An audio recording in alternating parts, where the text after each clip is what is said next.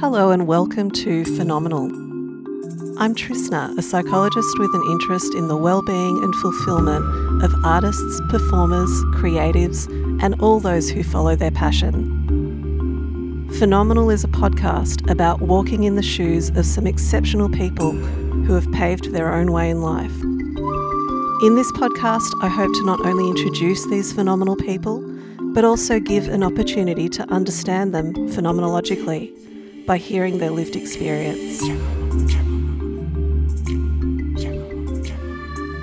What would you say drew you to this sort of work?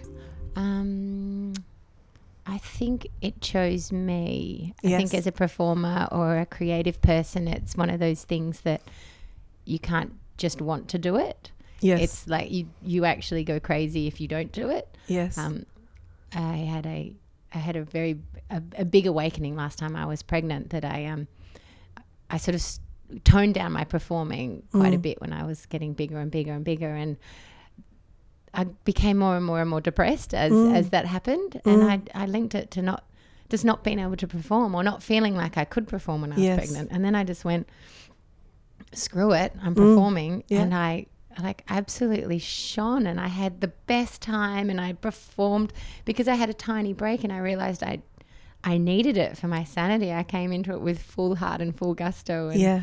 yeah, it was one of, it's one of my best, most favorite, most treasured performing times when I was enormous like 9 month pregnant hula hooper. Yeah. But it's if if I don't do it I go crazy. So Mm.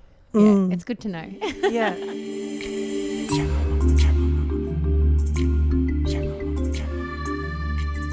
I, I watched this documentary recently about the visit of a Turkish folk musician to Australia in I think Mm. 1981 or something like that, and um, he plays a show and then he takes everyone out to a big Turkish restaurant. And Mm. they all sit around this huge table Mm. and they um, and he's giving some kind of sermon about the importance of music and Mhm. culture, and he's like, "We have sung."